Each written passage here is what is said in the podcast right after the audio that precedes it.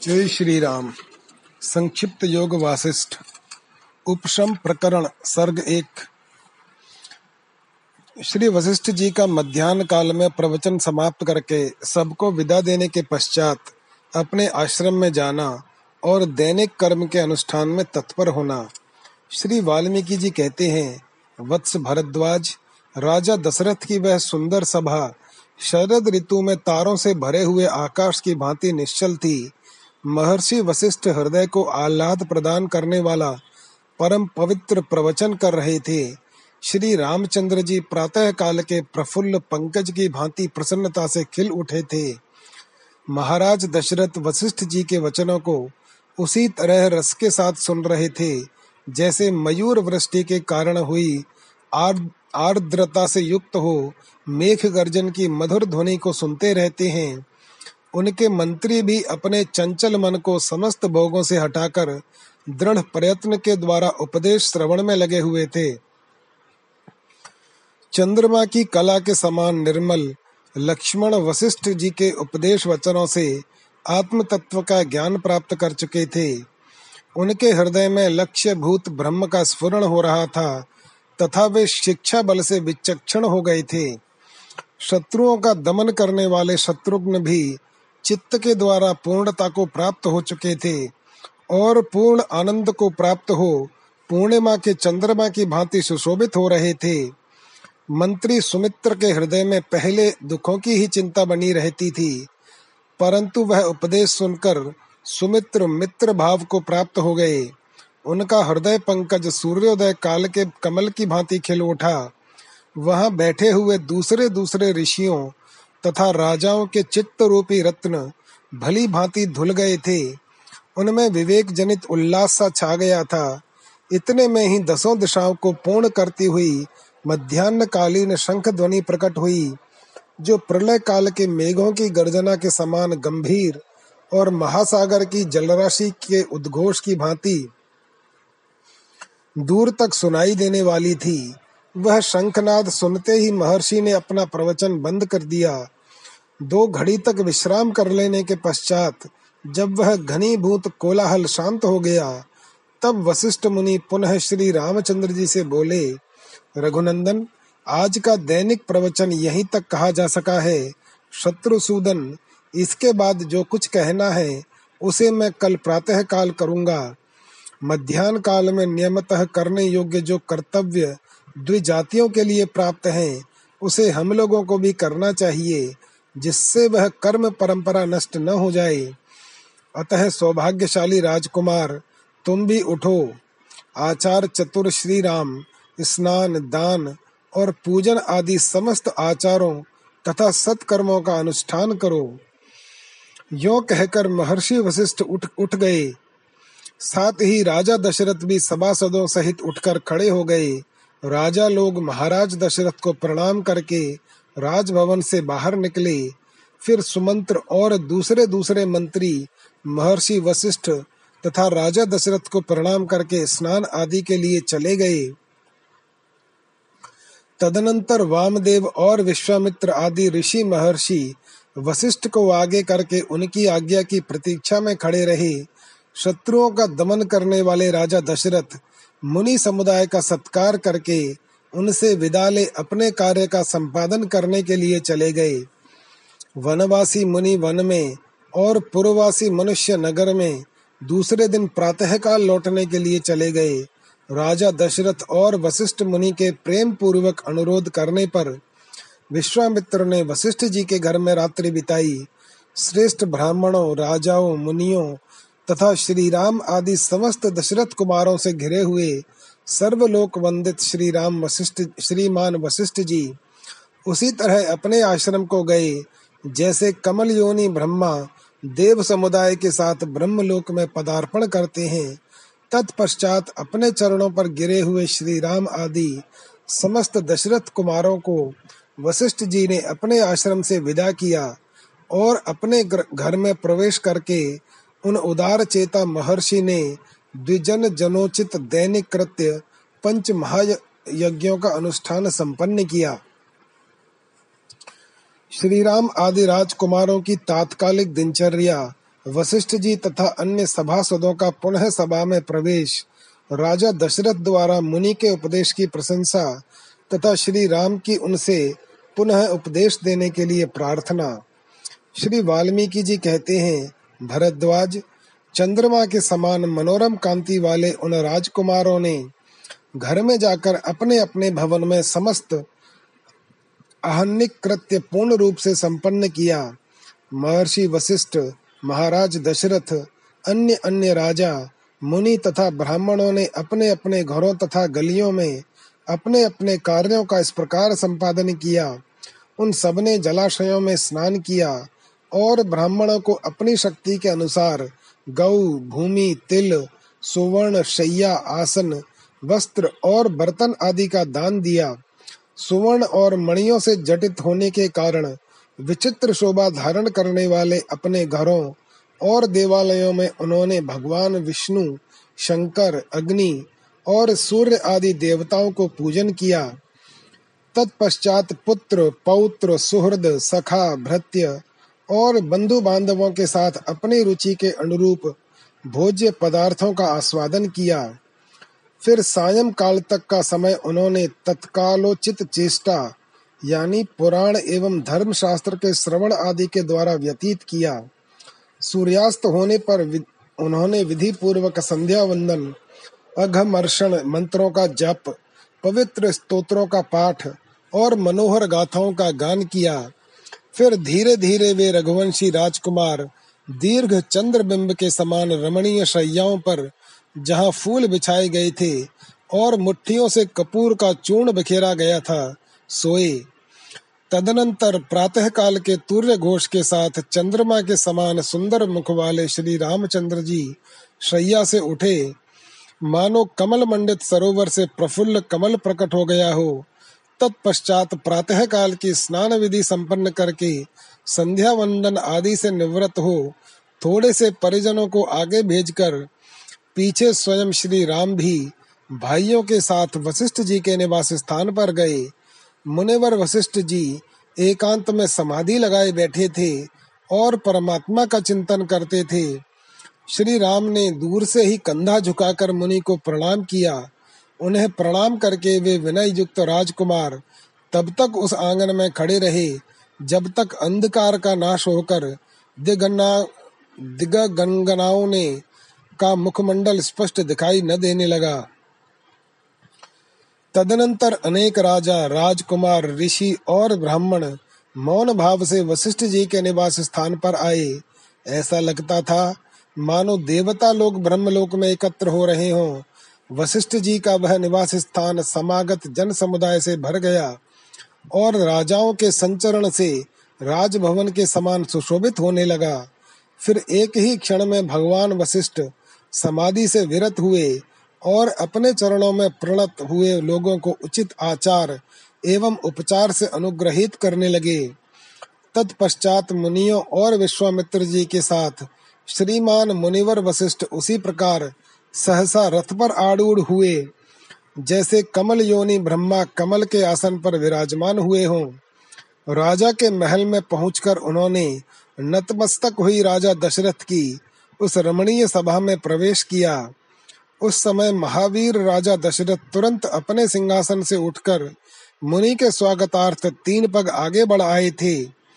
तदनंतर वहाँ दशरथ आदि समस्त नरेशों, वशिष्ठ आदि ऋषियों ब्राह्मणों, सुमंत्र आदि मंत्रियों, सौम्य आदि विद्वानों श्री राम आदि राजकुमारों, शुभ आदि मंत्री पुत्रों मंत्री आदि प्रकृतियों, सुहोत्र आदि नागरिकों, मालव आदि भृत्यों तथा पौर आदि मालियों ने सभा में प्रवेश किया।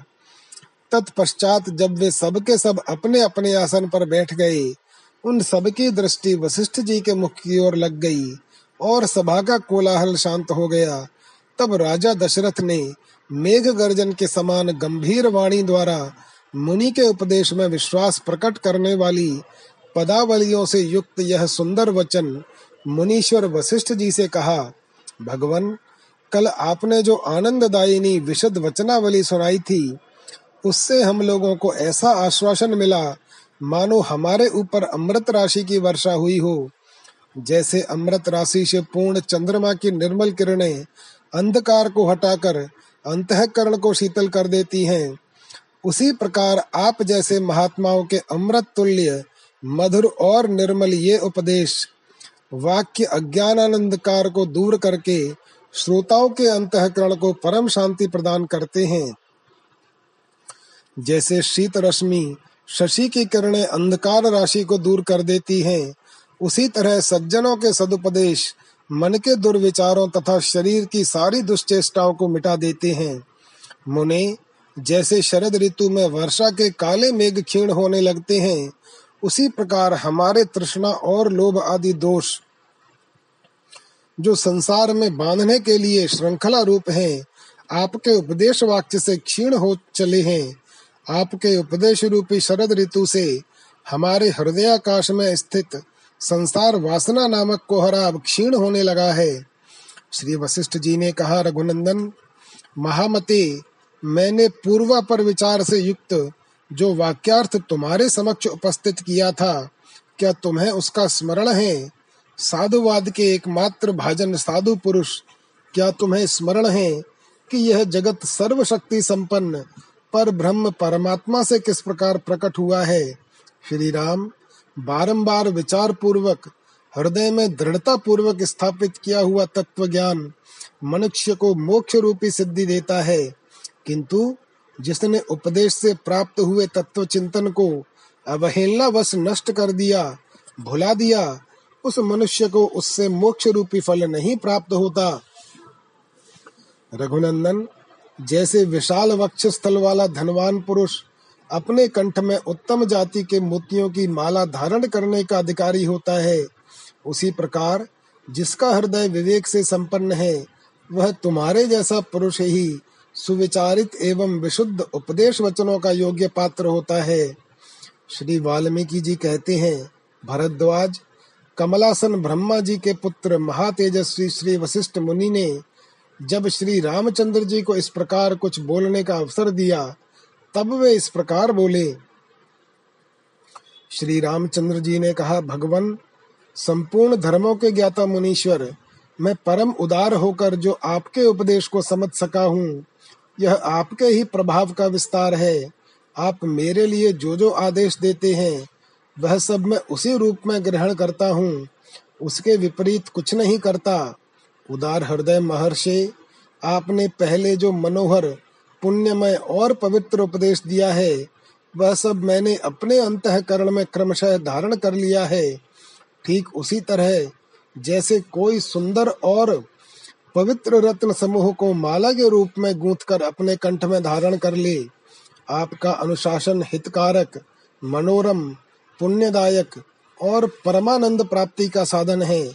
भला कौन ऐसे सिद्ध पुरुष हैं जो इसे सिरोधार्य नहीं करेंगे? आपका यह पवित्र उपदेश पहले श्रवण काल में ही परम मधुर लगता है, फिर मध्य काल में मनन और निधिध्यासन के समय श्रम आदि के सौभाग्य की वृद्धि करता है, तथा अंत में परम उत्तम मोक्ष रूपी फल की प्राप्ति कराने वाला होता है।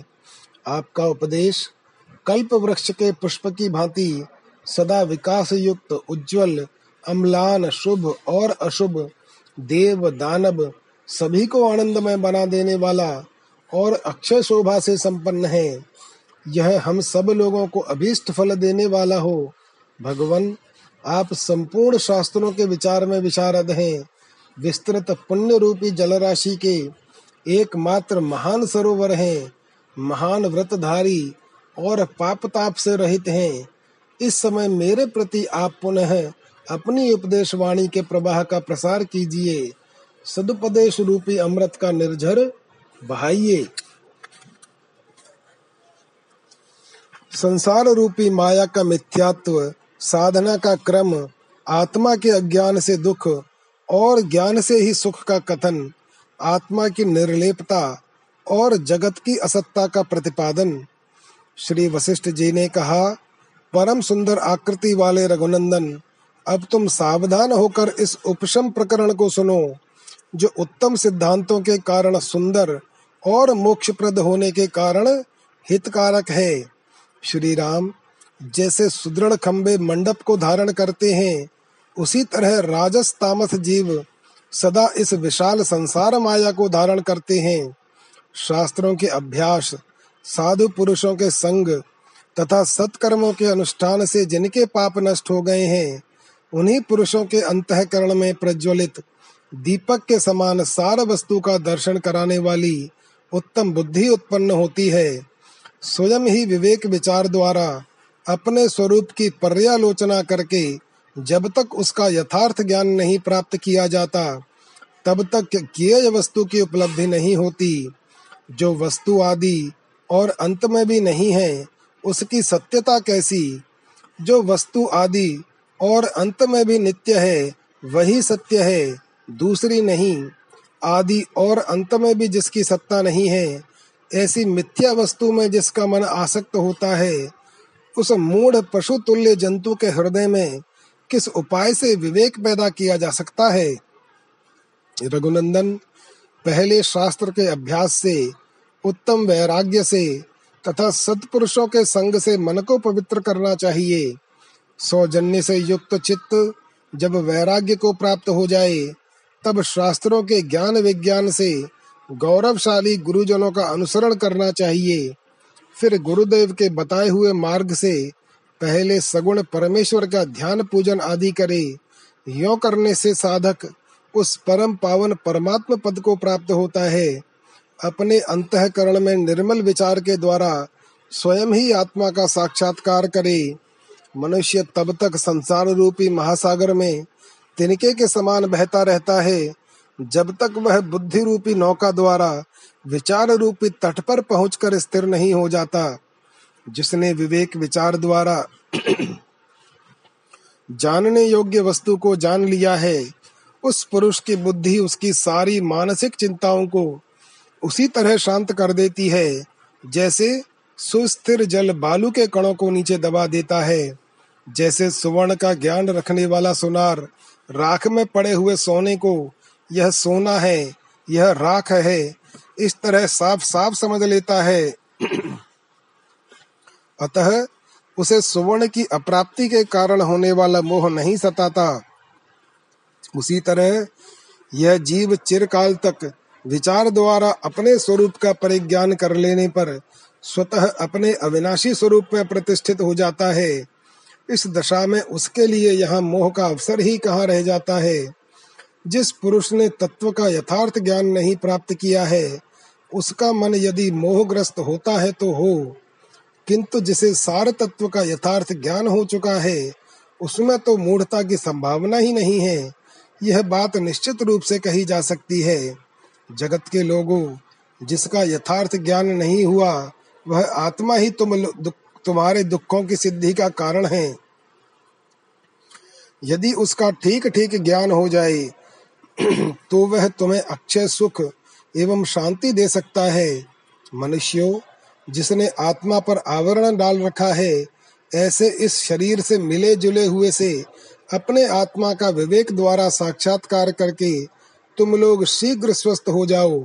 मानवो, जैसे कीचड़ में गिरे होने पर भी सोने का उस कीचड़ के साथ तनक भी संबंध नहीं रहता।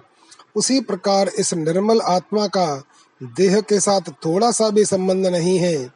प्रबुद्ध हुआ मन जब अपनी पारमार्थिक स्थिति को मिथ्याभूत प्रपंच से पृथक करके देखता है, तब हृदय का अज्ञान अंधकार उसी प्रकार भाग जाता है, जैसे सूर्य दो होने पर रात्रि का अंधेरा दूर हो जाता है, जैसे धूल से आकाश और जल से कमल लिप्त नहीं होता, उसी प्रकार शरीरों से संबंध होने पर भी आत्मा उनसे लिप्त नहीं होता।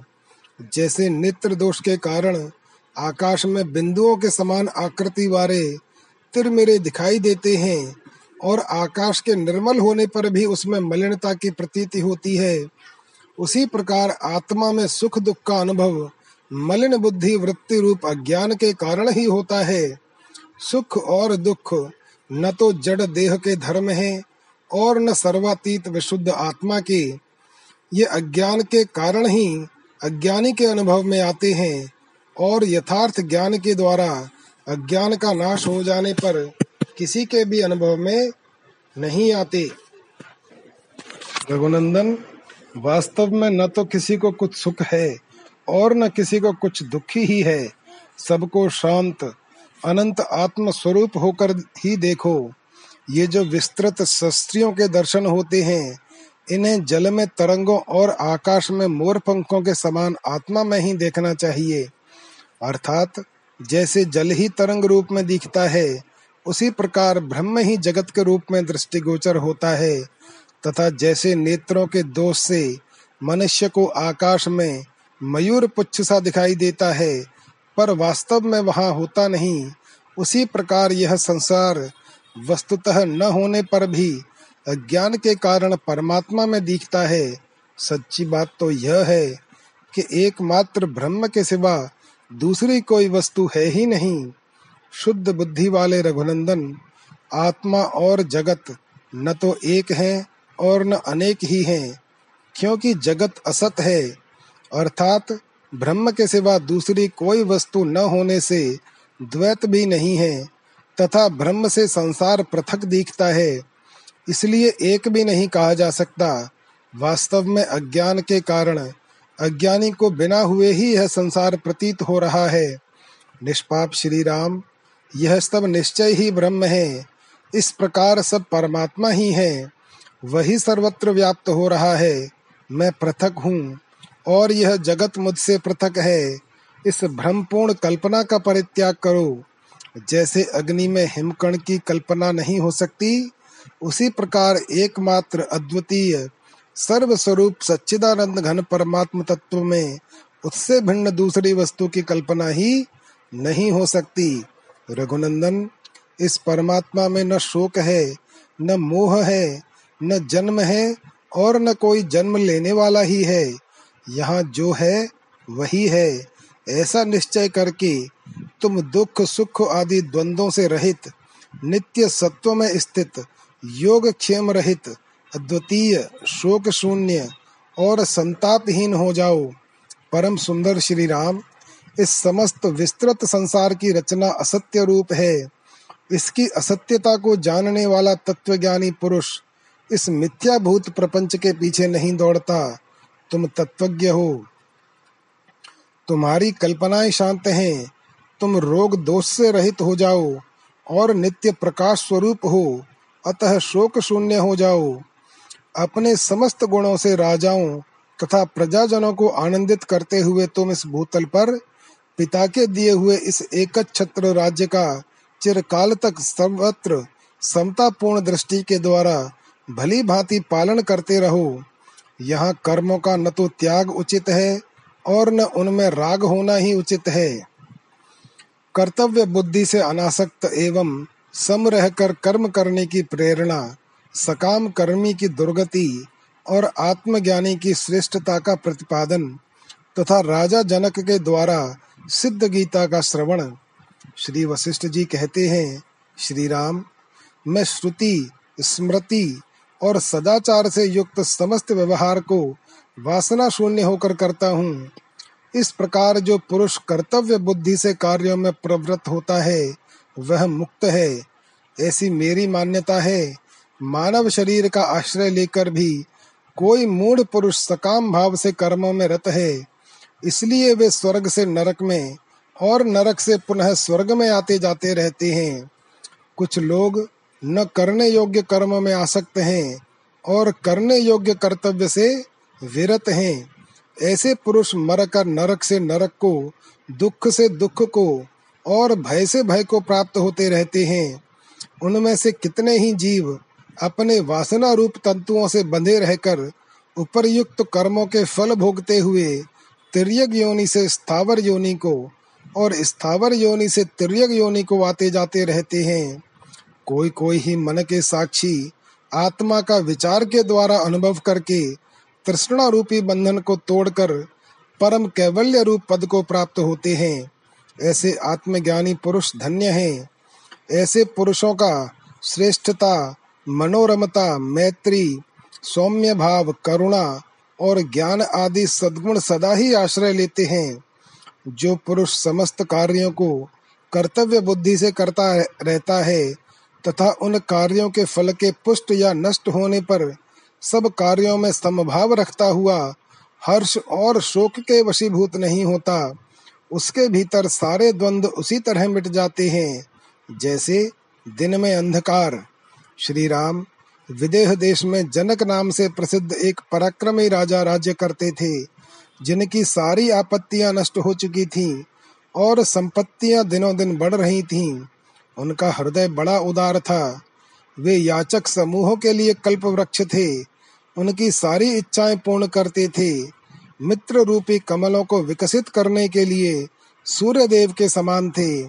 बंधु बांधव रूपी फूलों के विकास के लिए ऋतुराज वसंत के तुल्य थे।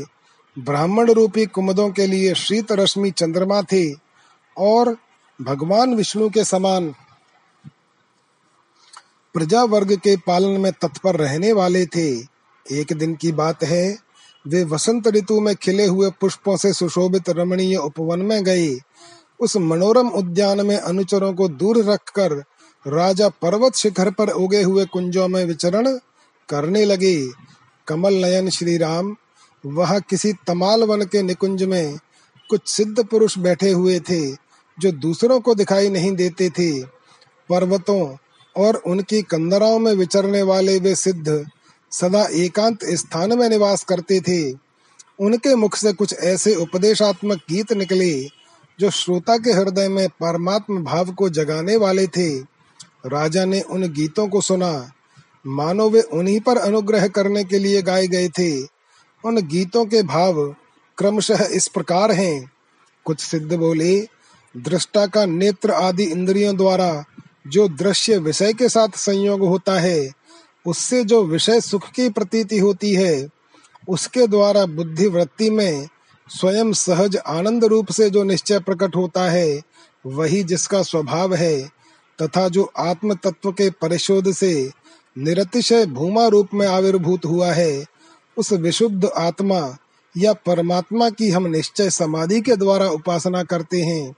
दूसरे सिद्ध बोले वासना सहित दृष्टा, दर्शन और दृश्य की त्रिपुटी को त्याग देने पर जो विशुद्ध दर्शन या ज्ञान के रूप में प्रकाशित होता है, उस विशुद्ध आत्मा की हम उपासना करते हैं। अन्य सिद्धों ने कहा, अस्ति और नास्ति।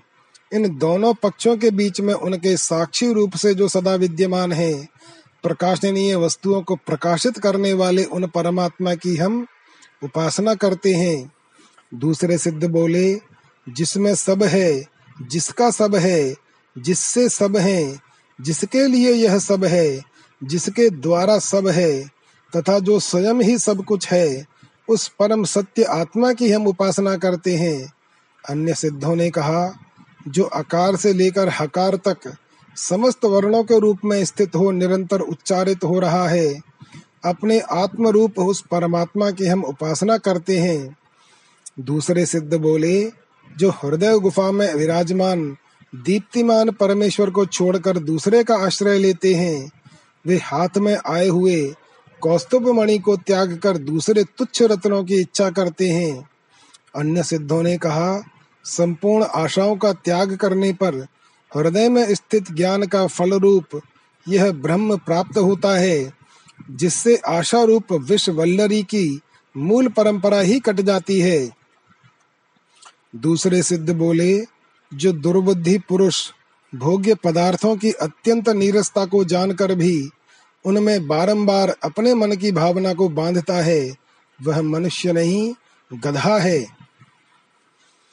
अन्य सिद्धों ने कहा, जैसे इंद्र ने वज्र के द्वारा पर्वतों को मारा था, उसी प्रकार बारंबार उठने और गिरने वाले इन इंद्रिय रूपी सर्पों पर विवेक रूपी डंडे से प्रहार करना चाहिए। दूसरे सिद्ध बोले, उपशम या शांति के पवित्र सुख को प्राप्त करना चाहिए। जो उत्तम श्रम से संपन्न है, उस पुरुष का विशुद्ध चित्त ही शांति को प्राप्त होता है। जिसका चित्त शांत हो गया है, उसी को अपने परमानंदमय स्वरूप में दीर्घ काल के लिए उत्तम स्थिति प्राप्त होती है। सिद्धों के उपदेश को सुनकर राजा जनक का एकांत में स्थित हो संसार की नश्वरता एवं आत्मा के विवेक विज्ञान को सूचित करने वाले अपने आंतरिक उद्गार एवं निश्चय को प्रकट करना। श्री वशिष्ठ जी कहते हैं, रघुनंदन, उन सिद्ध गणों के मुख से निकले हुए उन उपदेशात्मक गीतों को सुनकर राजा शीघ्र ही निर्वेद को प्राप्त हो गए। वे अपने साथ के सब लोगों को घर की ओर खींचते हुए उस उपवन से चले। और समस्त परिवार को अपने अपने स्थान पर छोड़कर अकेले ही अपने ऊँचे महल पर चढ़ गए। वहाँ लोक की वर्तमान अवस्थाओं का अवलोकन करते हुए वे व्याकुल हो। इस प्रकार अपना उद्गार प्रकट करने लगे। हाय, बड़े दुख की बात है कि जन्म, जरा, रोग और मरण आदि के कारण समस्त लोगों की जो अत्यंत कष्टप्रद चंचल दशाएँ हैं। उन्हीं में मैं बलपूर्वक लोटपोट रहा हूँ। आवागमन के चक्कर में पड़ा हुआ हूँ। जिस काल का कभी अंत नहीं होता, उसका एक अत्यंत अल्पतम अंश मेरा जीवन है। उस क्षणिक जीवन में मैं आसक्त हो रहा हूँ। अपने मन को बांधे रखता हूँ। केवल जीवन काल तक रहने वाला मेरा यह राज्य कितना है? कुछ भी तो नहीं, परंतु इतने से ही संतुष्ट होकर मैं मूर्ख मनुष्य के समान क्यों निश्चिंत बैठा हूँ? मुझे अपनी इस मूढ़ता पर दुख क्यों नहीं होता? इस जगत में ऐसी कोई वस्तु है ही नहीं, जो सत्य हो, रमणीय हो, उदार हो, और किसी से उत्पन्न न होकर नित्य निर्विकार रूप से स्थित हो। फिर मेरी बुद्धि यहाँ किसमें लगे? कहाँ शांति प्राप्त करे? जो वस्तु दूरस्थ कही जाती है, वह भी वास्तव में दूर नहीं है, क्योंकि वह मेरे मन में वर्तमान है। ऐसा निश्चय करके मैं बाह्य पदार्थों की भावना का त्याग कर रहा हूँ। प्रतिवर्ष, प्रतिमास, प्रतिदिन और प्रतिक्षण जो दुख से भरे हुए सांसारिक सुख बारंबार उपलब्ध होते हैं, वे वास्तव में दुख रूप ही हैं। आज जो बड़े बड़े लोगों के सिर मोर बने हुए हैं वे ही कुछ दिनों में नीचे गिर जाते हैं। ये मेरे अभागे चित्त, फिर इस जगत की महत्ता में तुम्हारा यह कैसा विश्वास है? यद्यपि मैं बुद्धिमान हूँ तो भी जैसे सूर्य देव के समक्ष उनके प्रकाश को ढक लेने वाला काला मेघ आ जाता है, उसी प्रकार मेरे सामने यह आत्मा के प्रकाश को छिपा देने वाला मोह सहसा कहाँ से आ गया? ये महान भोग मेरे कौन हैं? ये भाई बंधु भी मेरे कौन हैं? जैसे बालक मिथ्या ही भूत के भय से व्याकुल हो उठता है, उसी प्रकार मैं इनमें ममता रूपी झूठे संबंध की कल्पना करके व्याकुल हो रहा हूँ। मैं इन भोगों और संबंधियों में स्वयं ही यह आस्था क्यों बाँध रहा हूँ? यह आस्था तो जरा और मृत्यु की सहेली है, उनकी प्राप्ति कराने वाली है, साथ ही सदा उद्वेग में डाले रखने वाली है। यह भोगों और बंधु बांधवों की संपत्ति चली जाए, या भली भांति स्थिर होकर रहे, इसके प्रति मेरा क्या आग्रह है? जल में उठने वाले बुद्ध बुद्ध की शोभा जैसे मिथ्या होती है, उसी तरह यह भोग आदि संपत्ति जो इस रूप में उपस्थित हुई है, मिथ्या ही है। प्राचीन नरेशों के वे महान वैभव, वे भोग और वे अच्छे अच्छे स्नेह बंधु बांधव आज कहाँ हैं? वे सब इस समय स्मृति पथ को प्राप्त हो गए हैं। अब उनका केवल स्मरण पत्र यहाँ शेष रह गया है। वे स्वरूपतः विद्यमान नहीं है। इस दृष्टांत को सामने रखते हुए वर्तमान भोग आदि संपत्ति पर भी क्या आस्था हो सकती है? पूर्ववर्ती भूमिपालों के भी धन कहाँ हैं? पूर्व कल्पों में ब्रह्मा जी ने जिनकी सृष्टि की थी वे जगत कहाँ चले गए? जब पहले का सब कुछ नष्ट हो गया, तब आज के इन वैभव भोगों पर मेरा यह कैसा विश्वास है? जैसे जल में अनंत बुदबुदे उठते और विलीन होते हैं, उसी तरह लाखों इंद्र काल के गाल में चले गए तो भी मैं इस जीवन में आस्था बांधे बैठा हूँ। साधु पुरुष मेरी इस मूर्ता पर हंसेंगे, करोड़ों ब्रह्मा चले गए कितनी ही सृष्टि परंपराएँ आई और चली गईं। असंख्य भूपाल धूल के समान उड़ गए। फिर मेरे इस तुच्छ जीवन पर क्या आस्था हो सकती है? यह, वह और मैं, यह तीन प्रकार की कल्पना असत्य रूप ही है। अहंकार रूपी पिशाच से ग्रस्त हुए मनुष्य की भांति, मैं क्यों अब तक मूर्ख के समान विचार शून्य होकर बैठा रहा? मैं इस व्याप्त हुई काल की सूक्ष्म रेखा से प्रतिक्षण नष्ट होने वाली अपनी आयु को देखता हुआ भी नहीं देखता। यद्यपि दिन पर दिन निरंतर अब भी आते जाते रहते हैं,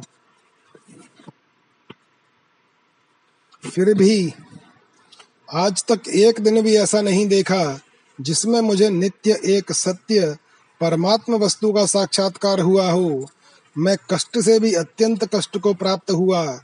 एक दुख से दूसरे महान दुख में फंसता गया, परंतु आज भी इस जगत के भोगों से विरक्त नहीं हुआ। जिन जिन सुंदर वस्तुओं में मैंने दृढ़ता पूर्वक स्नेह बांधा, वे सबकी सब नष्ट होती दिखाई दी। फिर इस संसार में उत्तम वस्तु क्या है?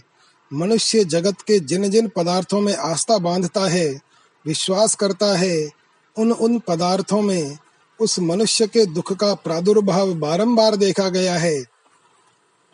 मूढ़ मनुष्य बाल्यावस्था में एकमात्र अज्ञान से पीड़ित रहता है। युवावस्था में कामदेव के बाणों से घायल रहता है तथा अंतिम अवस्था में स्त्री आदि कुटुंब के पालन पोषण की चिंता से जलता रहता है। भला, अपने उद्धार का साधन वह कब करे? दुर्बुद्धि पुरुष, इस उत्पत्ति विनाशशील रसहीन विषम दुर्दशाओं से दूषित तथा असार संसार में क्या सार वस्तु देख रहा है? कोई सामर्थ्यशाली पुरुष, राजसूय और अश्वमेध आदि सैकड़ों यज्ञों का अनुष्ठान करके भी अधिक से अधिक महाकल्प पर्यंत उपभोग में आने वाले स्वर्ग को ही पाता है, जो महाकाल की दृष्टि से उसका एक अत्यंत अल्पतम अंश है। स्वर्ग से अधिक जो अनंत नित्य विज्ञानानंद घन ब्रह्म है, उसकी प्राप्ति उसे नहीं होती। कौन सा वह स्वर्ग है? और इस पृथ्वी पर या पाताल में कौन सा ऐसा प्रदेश है, जहाँ दुष्ट भ्रमरियों की भांति ये आपत्तियाँ जीव को अभिभूत नहीं करती? ये आधियाँ अपने ही चित्त रूपी बिल में रहने वाले सर्प हैं, और ये व्याधियाँ शरीर रूपी स्थल के खुदे हुए क्षुद्र जलाशय हैं। इनका निवारण कैसे किया जा सकता है?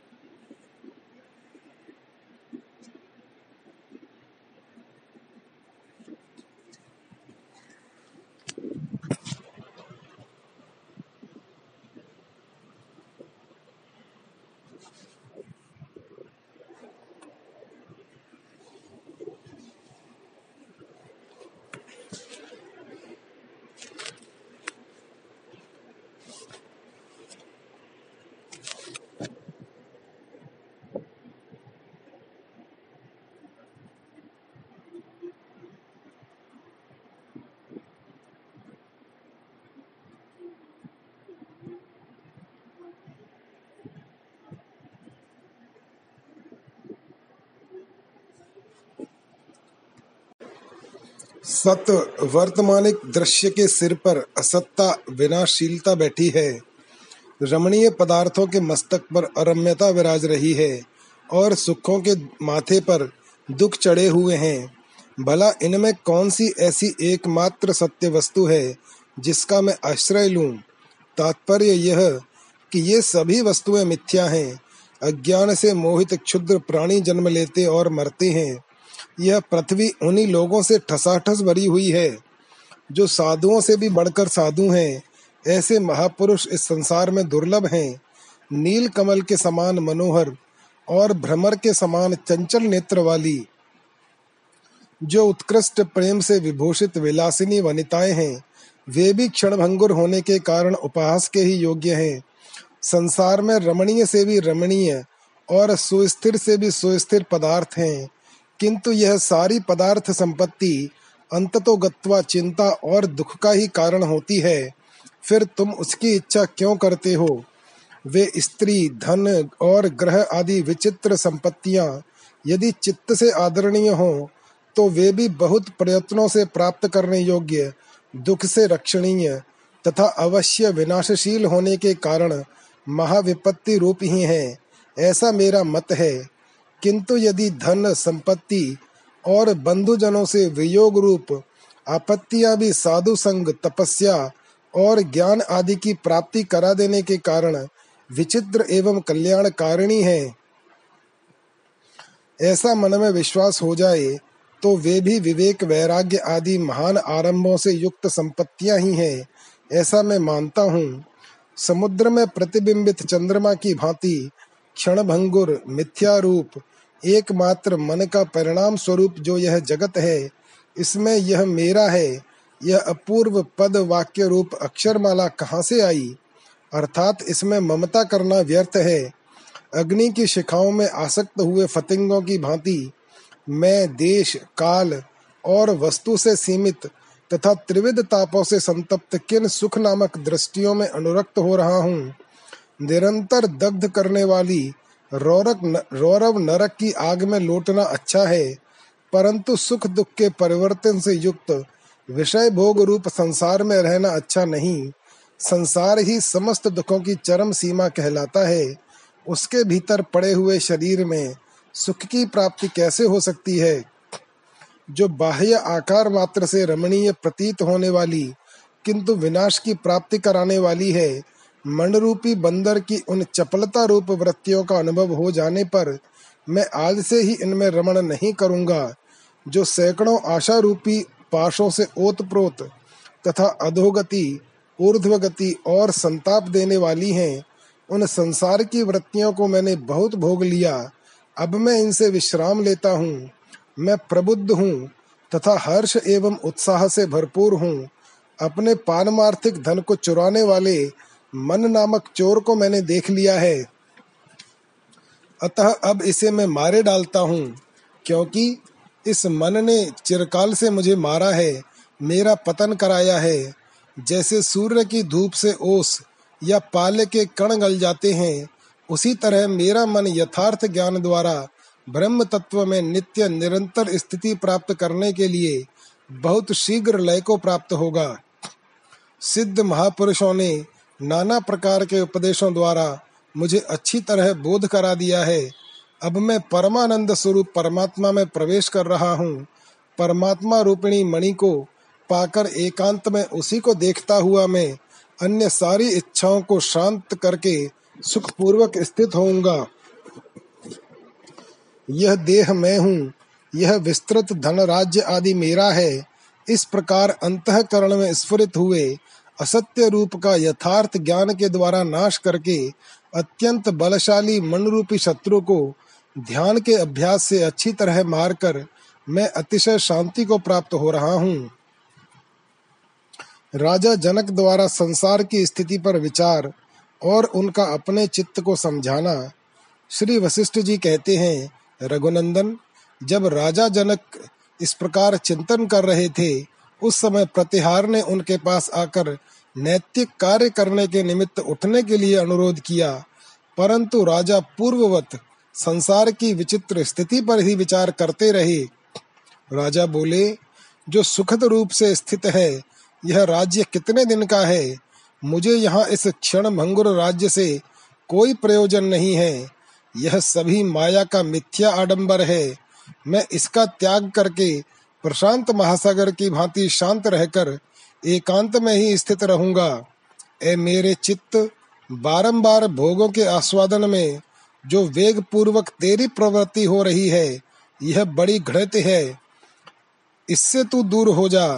तेरी जो भोग भोगने की चतुरता है, उसे जन्म, जरा एवं जड़ता के समूह रूपी कीचड़ की शांति के लिए त्याग दे। चित्त तू जिन जिन अवस्थाओं में भ्रम व सुख देखता है, उन्हीं से तुझे महान दुख की प्राप्ति होगी। इसलिए इस तुच्छ भोग चिंतन से कोई लाभ नहीं है। ऐसा विचार करके राजा जनक मौन हो गए। उनके चित्त की चपलता शांत हो चुकी थी। इसलिए वे चित्र लिखित पुरुष की भांति अचल भाव से स्थित हो गए और पुनः इस प्रकार विचार करने लगे।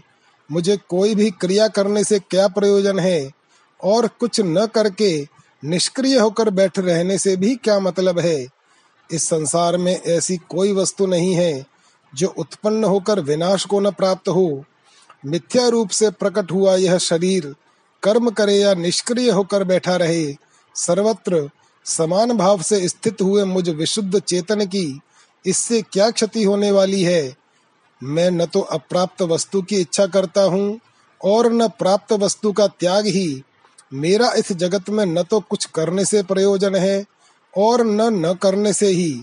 करने या न करने से जो कुछ भी प्राप्त होता है, वह सब असन्मय विनाशशील ही है। इसलिए यह शरीर उठकर क्रमशः प्राप्त हुए कर्तव्य का पालन करे, यह निश्चेष्ट होकर क्यों सूख रहा है? श्री वशिष्ठ जी कहते हैं, रघुनंदन, ऐसा विचार करके वे राजा जनक अनासक्त भाव से न्यायतः प्राप्त हुए, कर्तव्य कर्म का संपादन करने के लिए उठे। उन्होंने श्रेष्ठ पुरुषों के समादर पूर्वक उस दिन का सारा कार्य भली भांति पूर्ण करके उसी ध्यान रूप विनोद से अकेले ही रात बिताई। जब रात बीतने लगी, तब विषय भ्रम से रहित मन को समरस करके उन्होंने अपने चित्त को इस प्रकार समझाना आरंभ किया ए मेरे चंचल चित्त यह संसार आत्मा के सुख का साधन नहीं है। तुम श्रम का आश्रय लो। श्रम से शांत, यानी विक्षेप रहित सारभूत, आत्म सुख की प्राप्ति होती है। जैसे जैसे तुम विविध विकल्पों का संकल्प करते हो, वैसे ही वैसे तुम्हारे विषय चिंतन से यह संसार अनायास ही वृद्धि को प्राप्त होता है। दुष्ट मन, जैसे वृक्ष को सींचने से उसमें सैकड़ों शाखाएँ निकल आती हैं। उसी प्रकार तुम भी विषय भोग की इच्छा करने से अनंत आंतरिक व्यथाओं से युक्त हो जाते हो। जन्म तथा संसार की सृष्टियाँ विषय चिंताओं के विलास से ही प्रकट हुई हैं। इसलिए तुम नाना प्रकार की चिंताओं का त्याग करके उपशम को प्राप्त हो। संसार से उपरत हो जाओ। सुंदर चित्त इस चंचल संसार सृष्टि को और शांति के सुख को विचार की तराजू में रखकर तौलो। यदि तुम्हें संसार की सृष्टि में ही सार प्रतीत हो तो इसी का आश्रय लो। नहीं तो शांत स्वरूप ब्रह्म में स्थित हो जाओ। मेरे अच्छे मन, पहले से अविद्यमान, यह दृश्य प्रपंच उत्पन्न हो जाए, अथवा यह वर्तमान दृश्य नष्ट हो जाए। तुम इसके गुणों और अवगुणों से, उदय और नाश से, हर्ष विषाद रूप विषमता को न प्राप्त हो हो। इस दृश्य वस्तु संसार के साथ तुम्हारा थोड़ा सा भी संबंध नहीं है। इसका रूप है ही नहीं। ऐसे मिथ्या दृश्य जगत से तुम्हारा इस तरह का संबंध हो ही कैसे सकता है? सुंदर चित्त, यदि यह दृश्य जगत असत है और तुम सत्य हो तो तुम ही बतलाओ, सत और असत में जीवित और मृत में कैसे संबंध स्थापित हो सकता है? चित्त यदि तुम और दृश्य जगत दोनों ही सत और सदा साथ रहने वाले हो, तब तुम्हारे लिए हर्ष और विषाद का अवसर ही कहाँ है? इसलिए इस विशाल आंतरिक व्यथा का त्याग करो। आत्मानंद को जो मौन होकर सो रहा है, विवेक वैराग्य से जगाओ। और इस अमंगलमयी स्थिति, चंचलता को छोड़ो। अरे शठ चित्त, जड़ दृश्य रूप इस संसार में, ऐसी कोई उन्नत और उत्तम वस्तु नहीं है। जिसकी प्राप्ति होने से तुम्हें परम परिपूर्णता प्राप्त हो जाए। इसलिए अभ्यास और वैराग्य के बल से अत्यंत धीरता का आश्रय ले, चंचलता को त्याग दो। राजा जनक की जीवन मुक्त रूप से स्थिति तथा विशुद्ध विचार एवं प्रज्ञा के अद्भुत महात्म्य का वर्णन। श्री वशिष्ठ जी कहते हैं, रघुनंदन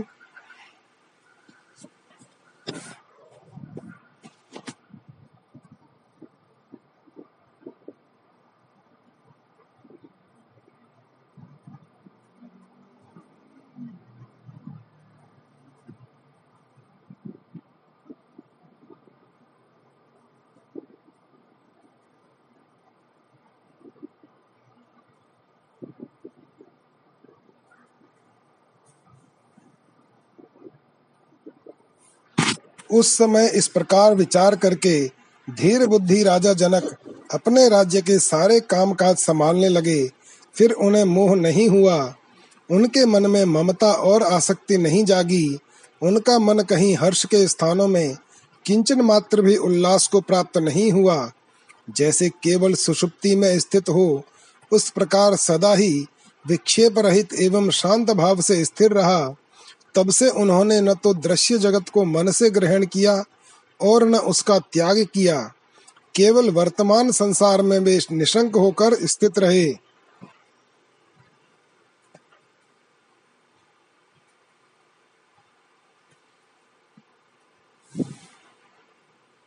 इस प्रकार आत्म विवेक के अनुसंधान से राजा जनक का परमात्मा विषयक यथार्थ ज्ञान अनंत एवं अत्यंत विशुद्ध हो गया। संपूर्ण भूतों के आत्म स्वरूप को, परमात्मा को जानने तथा आत्मा की अनंतता का अनुभव करने वाले राजा ने चिन्मय परमात्मा में स्थित सारे पदार्थों को आत्मभूत देखा। अपने आत्मा के रूप में अनुभव किया। वे न तो अनुकूल वस्तु को पाकर हर्ष से उल्लसित हुए और न कभी प्रतिकूल वस्तु को पाकर शोक से आतुर ही हुए। सब कुछ प्रकृति का व्यवहार होने के कारण वे उसमें सदा ही समचित्त एवं विकार शून्य होकर रहे, तभी से लोक में सगुण निर्गुण, पर ब्रह्म का यथार्थ ज्ञान प्राप्त करने वाले और समस्त प्राणियों को सम्मान देने वाले वे राजा जनक, परमात्मा के यथार्थ ज्ञान में निपुण हो, जीवन मुक्त हो गए। वे लोगों को प्राणों के समान प्रिय थे और विदेह देश का राज्य करते हुए कभी हर्ष तथा विषाद के वशीभूत हो संतप्त नहीं होते थे। सुषुप्तावस्था में स्थित की भांति राजा, जनक की राग, द्वेष आदि समस्त वासनाएँ संपूर्ण पदार्थों से सर्वथा निवृत्त हो गई थीं। वे न कभी भूत की चिंता करते और न भविष्य का अनुसंधान। वर्तमान काल का ही वे प्रसन्नता पूर्वक अनुसरण करते थे। कमल नयन श्री राम अपने परमात्मक विषयक विवेक पूर्ण विचार द्वारा ही राजा जनक को पाने योग्य पर ब्रह्म परमात्म रूप वस्तु की पूर्णतया प्राप्ति हो गई। अपने चित्त से तब तक परमात्म तत्व का विचार करते रहना चाहिए, जब तक विचारों की सीमा का अंत, यानी परमात्मा का यथार्थ ज्ञान रूप फल प्राप्त न हो जाए, महापुरुषों के संग से निर्मलता रूप अभ्युदय को प्राप्त हुए चित्त के विवेक पूर्वक शुद्ध विचार से जो परमात्म रूप परम पद प्राप्त होता है, वह न तो गुरु के उपदेश से, न शास्त्रार्थ से और न पुण्य से ही प्राप्त होता है। श्री राम अपने मित्र के तुल्य स्थिर, शुद्ध एवं तीक्ष्ण बुद्धि से जो उत्तम पद प्राप्त होता है, वह दूसरी किसी क्रिया से नहीं होता, जिस पुरुष की पूर्वा पर का विचार करने वाली कुशाग्र एवं तीक्ष्ण प्रज्ञा रूपी दीप शिखा प्रज्वलित है। उसे कभी अज्ञान रूपी अंधकार क्लेश नहीं पहुंचाता। महामते दुख रूपी उत्ताल तरंगों से व्याप्त, जो विपत्ति रूपिणी दुस्तर सरिताएँ हैं, उनको तीक्ष्ण और विशुद्ध बुद्धि रूपी नौका द्वारा ही पार किया जाता है। जैसे वायु का हल्का सा झोंका भी निस्सार तिनके को उड़ा देता है, उसी प्रकार प्रज्ञाहीन मूढ़ पुरुष को थोड़ी सी आपत्ति भी शोकाकुल कर देती है। शत्रु मर्दन श्री राम तीक्ष्ण और विशुद्ध प्रज्ञा से युक्त पुरुष, दूसरों की सहायता तथा शास्त्राभ्यास के बिना भी संसार समुद्र से अनायास ही पार हो जाता है। जैसे फल की प्राप्ति के लिए सींचने और संरक्षण आदि के द्वारा अंगूर आदि की लता को बढ़ाया जाता है। उसी प्रकार शास्त्रों के अभ्यास और सत्पुरुषों की संगति से पहले प्रज्ञा को बढ़ाना चाहिए, अर्थात बुद्धि को पवित्र एवं तीक्ष्ण बनाना चाहिए। जैसे चंद्रमंडल संसार के अंधार, अंधकार को दूर करने वाली चांदनी को उत्पन्न करता है। उसी प्रकार निष्काम कर्म रूपी वृक्ष, जिसका शुद्ध तीक्ष्ण प्रज्ञा बल ही महान मूल है, परम रसमय परमात्मा की प्राप्ति रूपी फल को उत्पन्न करता है। लोग धन संपत्ति आदि बाह्य पदार्थों के उपार्जन के लिए जैसा प्रयत्न करते हैं, वही यत्न पहले विशुद्ध बुद्धि की अभिवृद्धि के लिए करना चाहिए। बुद्धि की मंदता समस्त दुखों की चरम सीमा है, विपत्तियों का सबसे बड़ा भंडार है और संसार रूपी वृक्षों का बीज है। अतः उसका यत्न पूर्वक विनाश करना चाहिए। रघुनंदन, न दानों से, न तीर्थों से और न तपस्या से ही भयंकर संसार सागर को पार किया जा सकता है। केवल पवित्र एवं अविचल बुद्धि रूपी जहाज़ का आश्रय लेने से ही उसके पार पहुँचा जा सकता है।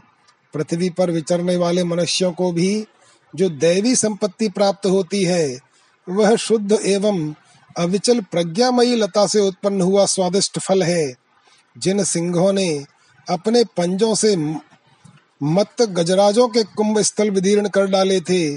वे भी सियारों द्वारा बुद्धि बल से इस तरह पराजित हुए हैं, जैसे सिंहों से हरिण विवेकी पुरुष के हृदय रूपी कोषागार में स्थित यह पवित्र प्रज्ञा चिंतामणि के समान है।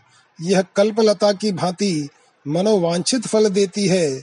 श्रेष्ठ पुरुष पवित्र और अविचल प्रज्ञा के द्वारा संसार सागर से पार हो जाता है। किंतु अधम मानव उसमें डूब जाता है। क्यों न हो?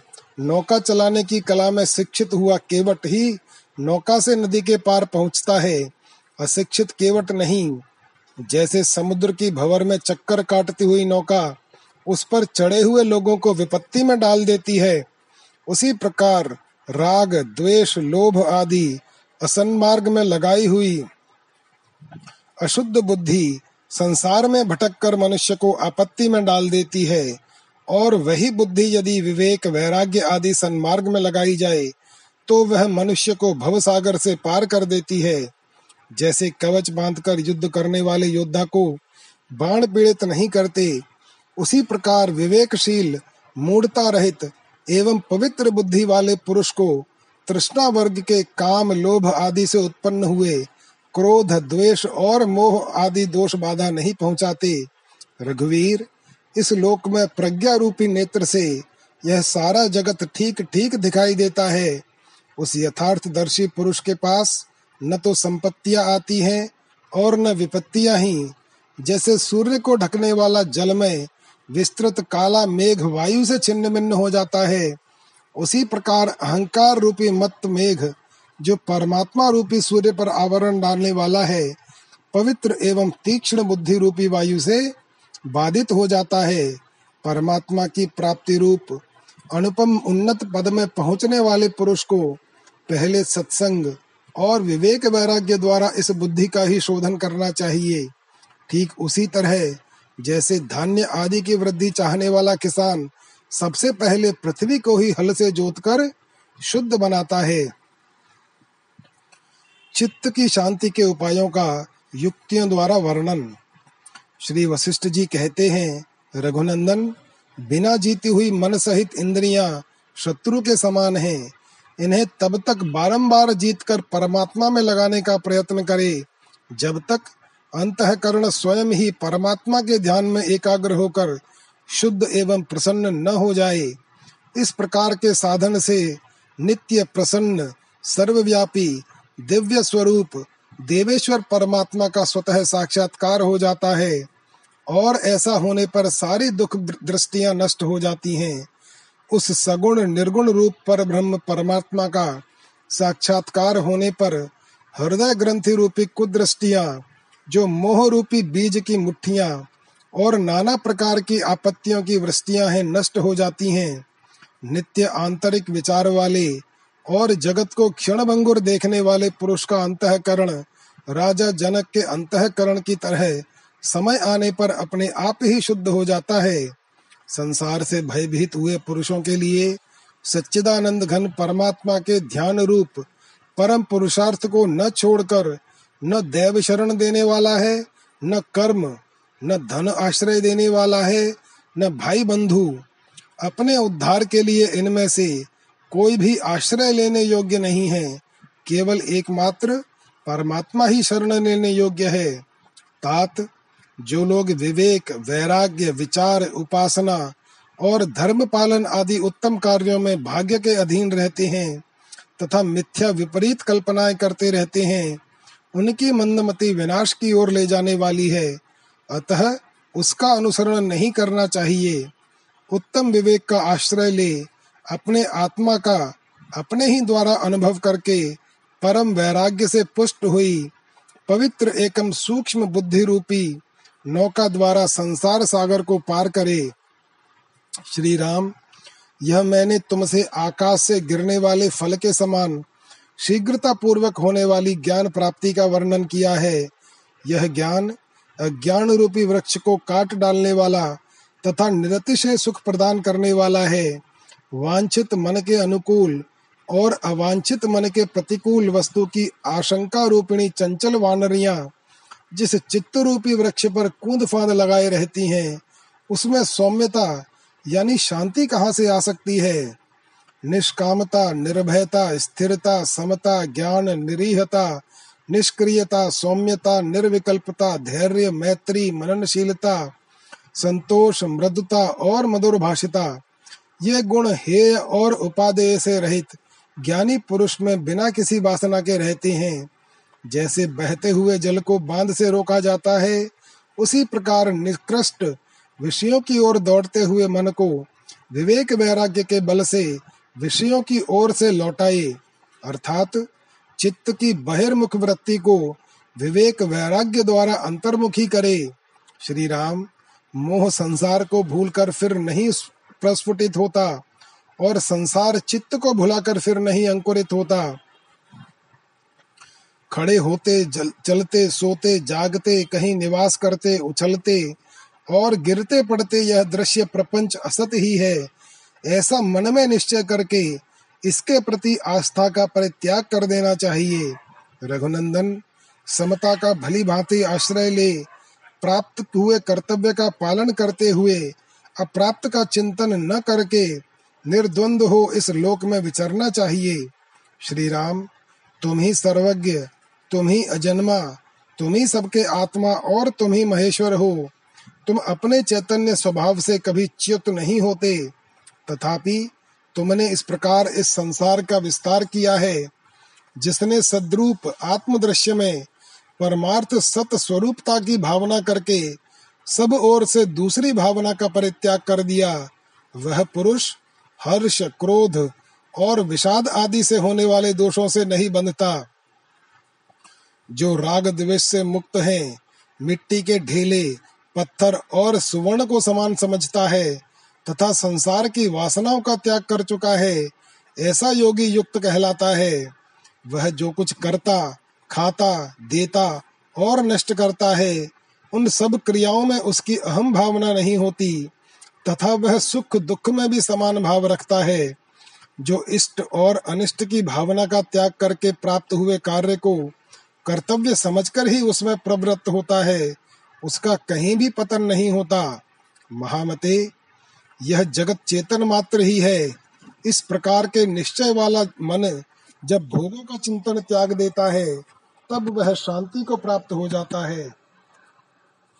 वास्तव में न तो मन है, न बुद्धि है और न यह शरीर ही है। केवल एकमात्र आत्मा ही सदा विद्यमान है। आत्मा ही यह संपूर्ण जगत है और आत्मा ही कालक्रम है। वह विशुद्ध आत्मा आकाश से भी सूक्ष्म होने के कारण प्रतीत न होने पर भी ध्रुव सत्य है। सूक्ष्म होने के कारण प्रत्यक्ष प्रतीत न होने पर भी यह आत्मा नित्य सत्य चेतन रूप है। अतएव सब प्रकार के लक्षणों से अतीत, शुद्ध आत्मा केवल अपने अनुभव से ही जाना जाता है। जहाँ केवल परमात्मा की ही चेतनता है, वहाँ उसी तरह मन का क्षय हो जाता है। जैसे प्रकाश में अंधकार का नाश हो जाता है, अतः उस आत्मज्ञान की प्राप्ति के लिए वैराग्य से, प्राणायाम के अभ्यास से, विवेक विचार से दुर्व्यसनों के विनाश से तथा परमार्थ तत्व के बोध से प्राणवायु का निरोध करना चाहिए। जड तथा स्वरूपहीन होने के कारण मन सदा ही मरा हुआ है। किंतु आश्चर्य है कि उस मरे हुए मन के द्वारा ही लोग मारे जा रहे हैं। चक्र के समान घूमती हुई यह मूर्खता की परंपरा बड़ी विचित्र है। अहो, महामायावी मयासुर का भी निर्माण करने वाली यह माया अत्यंत अद्भुत है, जिसके कारण अत्यंत चंचल चित्त के द्वारा भी यह लोक अभिभूत हो रहा है। जब मूर्खता आती है, तब पुरुष सभी आपत्तियों का भाजन हो जाता है। भला अज्ञानी पर कौन सी आपत्ति नहीं आती? देखो, अज्ञान ने ही मूर्खता से इस सृष्टि को उत्पन्न किया है। हाय, बड़े क्लेश की बात है कि यह सृष्टि दुर्बुद्धि के कारण मूर्खता के वश में पड़ी हुई उसके द्वारा पीड़ित हो रही है। तथापि यह जीव असत का अनुवर्तन करके उत्तरोत्तर दुख उठाने के लिए ही इस सृष्टि को उपलब्ध करता है। मैं समझता हूँ यह मूर्खतामयी सृष्टि अत्यंत सुकुमार विचार मात्र से सिद्ध है। अतएव एकमात्र विचार से ही इसका बाध कर, किया जा सकता है।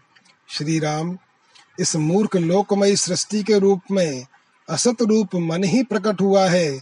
अर्थात यह मन का ही विकार है। जो पुरुष उस मन को वश में नहीं कर सकता, वह अध्यात्म शास्त्र के उपदेश का पात्र नहीं है। उस पुरुष की बुद्धि चारों ओर से विषयों में ही आरूढ़ है और उतने से ही वह अपने को परिपूर्ण मानती है। इसलिए परमात्मा की ओर अभिमुख नहीं होती। सूक्ष्म वस्तु के विचार में भी समर्थ नहीं हो पाती। इसलिए उसमें आध्यात्मिक शास्त्र का उपदेश पाने की योग्यता नहीं होती। सर्ग तेरह समाप्त। जय श्री राम।